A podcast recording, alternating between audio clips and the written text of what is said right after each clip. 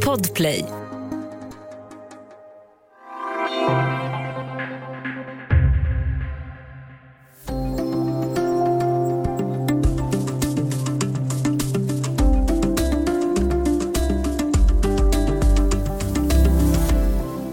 EU-kommissionen hotar med rättsliga processer och i förlängningen med att dra Sverige inför EU-domstolen för att svensk lag inte uttryckligen gör det kriminellt att förneka Förintelsen och andra folkmord.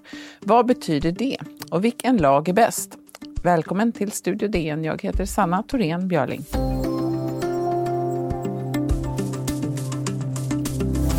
Ja, yttrandefriheten är grundlagsfäst i de flesta demokratier. Ändå finns det ju faktiskt gränser för vad man får säga. Svensk lag förbjuder hets mot folkgrupp, det vill säga att sprida hat eller missaktning mot grupper av människor på grund av deras ras, hudfärg, nationellt ursprung, trosbekännelse, sexuell läggning eller könsöverskridande identitet eller uttryck.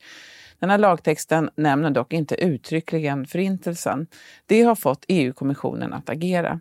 Och för att prata om det har vi med oss Pia Gripenberg, DNs Brysselkorrespondent. Välkommen Pia! Tack, tack! Du, det här har ju blivit en eh, stor sak. Vi ska bena ut det lite. Eh, det finns ett meningsutbyte, om man ska kalla det så. Eh, det har pågått ett tag mellan Sverige eh, och justitiedepartementet här och Bryssel. Eh, alltså hur vill EU ha det egentligen? Alltså EU vill att det uttryckligen står i svensk lagstiftning att brott relaterade till Förintelsen och till folkmord ska vara straff, straffbara, helt enkelt. Och eh, Sverige har svarat och anser att det finns en lagstiftning som har det här, men å andra sidan har vi yttrandefrihet. Och å tredje sidan så kan vi tänka oss att tillsätta en parlamentarisk kommitté och göra det tydligare. Så Sveriges svar har väl inte varit klockrent att det här är redan ordnat och klart, utan snarare att det har varit kanske lite svajigt. Mm. Varför har det här blivit en stor sak just nu då? Eller för, i alla fall medialt just nu? Alltså det är faktiskt en riktigt bra fråga därför att det här rambeslutet det togs 2008. Det är väldigt länge sedan i, i de flesta sammanhang.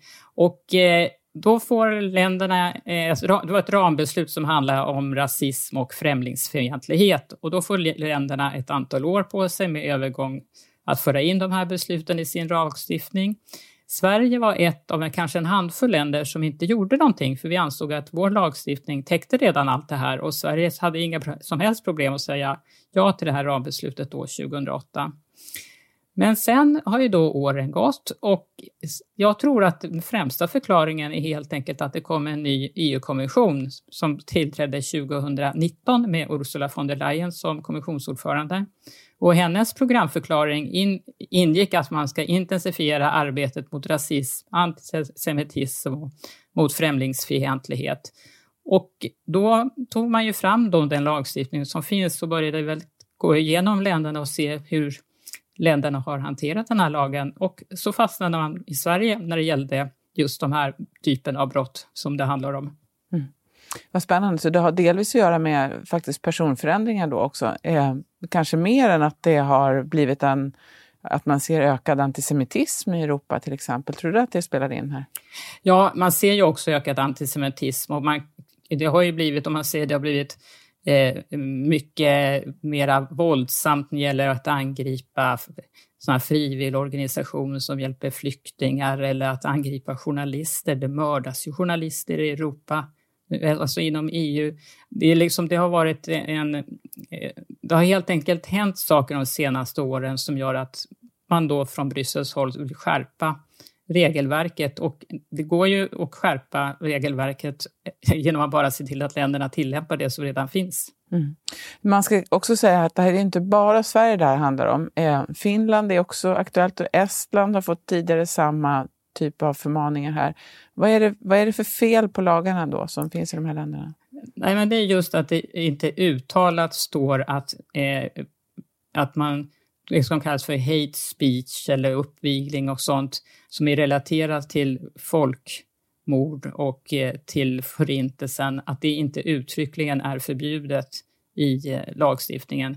Alltså åsikterna är ju tillåtna, kan man kan inte förbjuda åsikter, men det här handlar om att man liksom framför åsikter som uppviglar till brott mot en viss kategori av människor. Just det. Och du har intervjuat Didier Reinders som är EU-kommissionär för rättsliga frågor. Eh, vad var hans främsta budskap när du pratade med honom?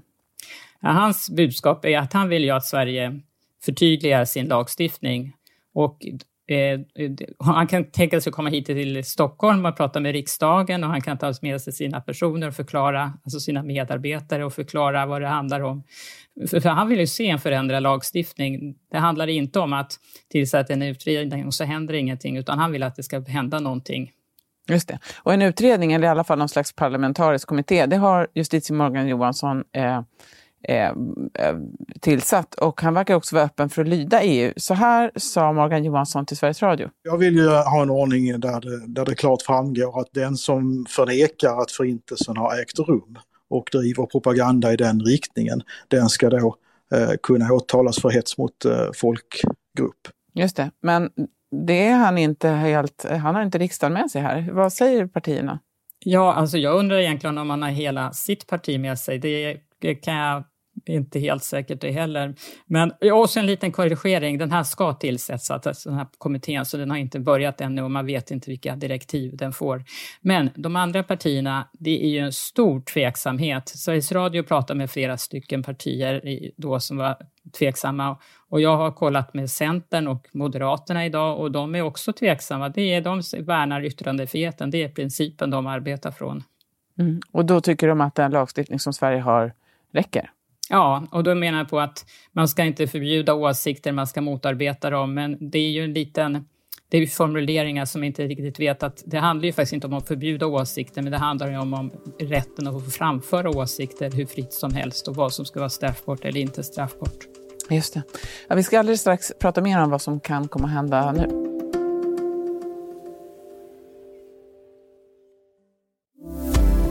Studio DN idag med Pia Gripenberg som är DNs korrespondent i Bryssel. Vi pratar om EU-kommissionens krav på Sverige att vi ska ändra vår lag som eh, handlar om hets mot folkgrupp och göra den mera precis.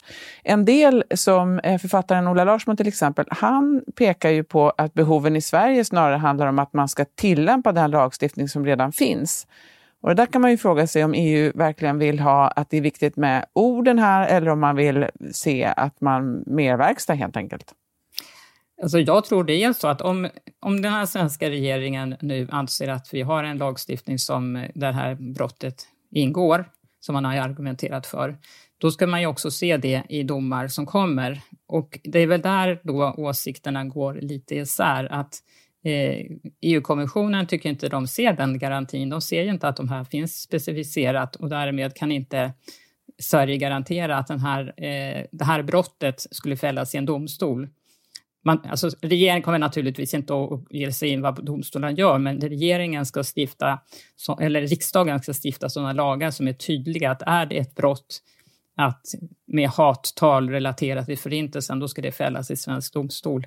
Mm. Ola Larsson är lite inne där på tillämpningen av domstolarna och någonstans är det så, ska man påverka domstolarna, då måste det ju, det är ju sådana principfall som går upp till Högsta domstolen som blir avgörande. Men man kan ju också stifta lagar som är betydligt tydligare, där det inte är någon tvekan för domstolarna hur de ska döma. Mm.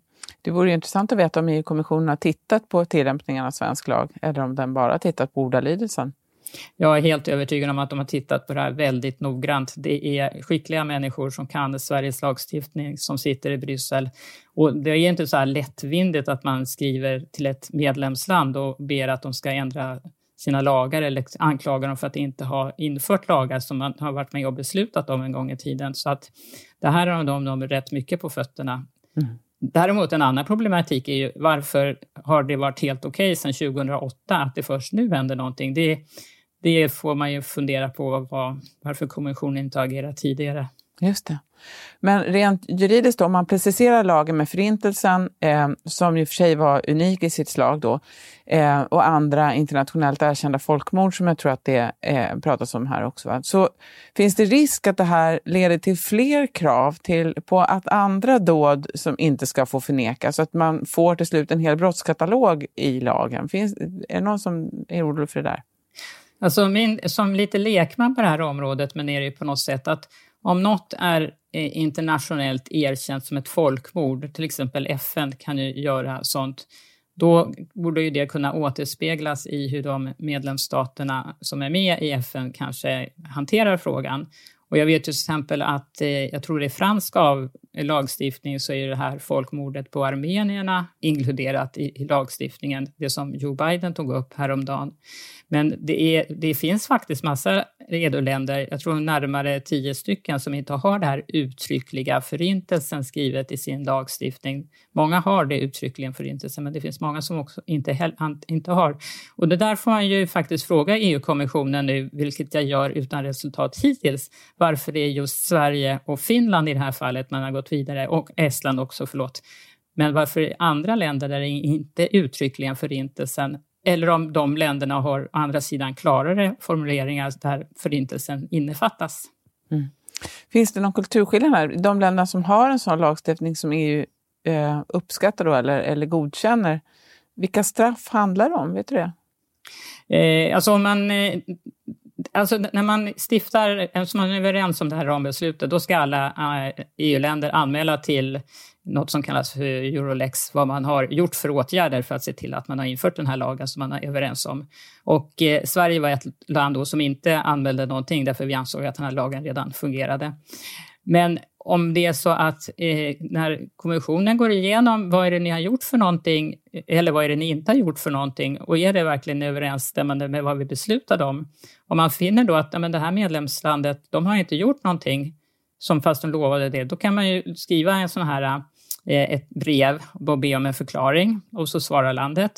Och kanske är kommissionen nöjda med det försvaret eller så skriver han ett brev till och då kräver man åtgärder och så svarar landet. Och i de flesta fall, då, när man har kommit hit, då händer det inte så mycket mera. Utan jag, vet, jag tror att eh, kommissionen skickar typ tusen sådana här första brev varje år eller någonting sånt där. Och nästan alla slutar med att medlemslandet säger att vi kommer att ändra oss på något sätt eller förtydliga någonting eller så. Men så finns det då en ja, kanske 20 procent eller någonting sånt där som går till domstol, eller om det är ännu mindre. Eh, jag tar tillbaka siffran, jag vet inte hur många det är, men det är inte så många i varje fall, går till EU-domstolen efter ett antal år. Och oftast, om det är en tvist där EU-kommissionen är på ett medlemsland, så är det EU-kommissionen som vinner i domstolen och medlemslandet får böter, miljarder.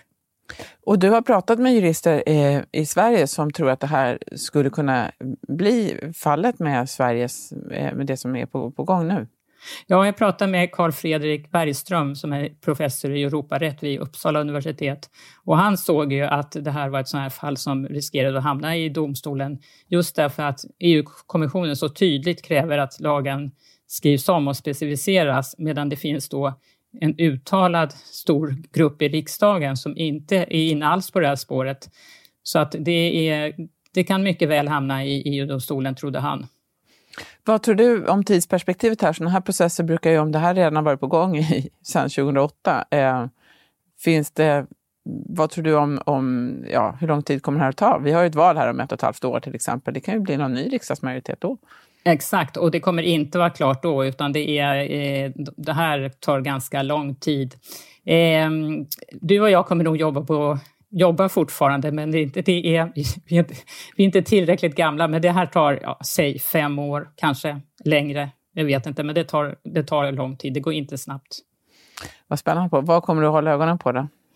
Nej, men det var hur Sverige hanterar det här. Att de svaren som man har skickat in, jag pratade med Carl Fredrik Bergström om svaret som eh, EU, Sverige har skickat till EU-kommissionen och han tyckte det var lite svajigt att det var liksom å ena sidan så har vi en lagstiftning det här brottet innefattar Å andra sidan, vi måste värna vår yttrandefrihet också. Och å tredje sidan, ja, och så ska vi tillsätta en parlamentarisk kommitté som kan förtydliga det ytterligare. Så att det, det är ingen stringent linje direkt där justitiedepartementet slår fast att vi minsann sköter oss, vi behöver inte vara oroliga, utan det är en liten svajig det verkar lite nervöst.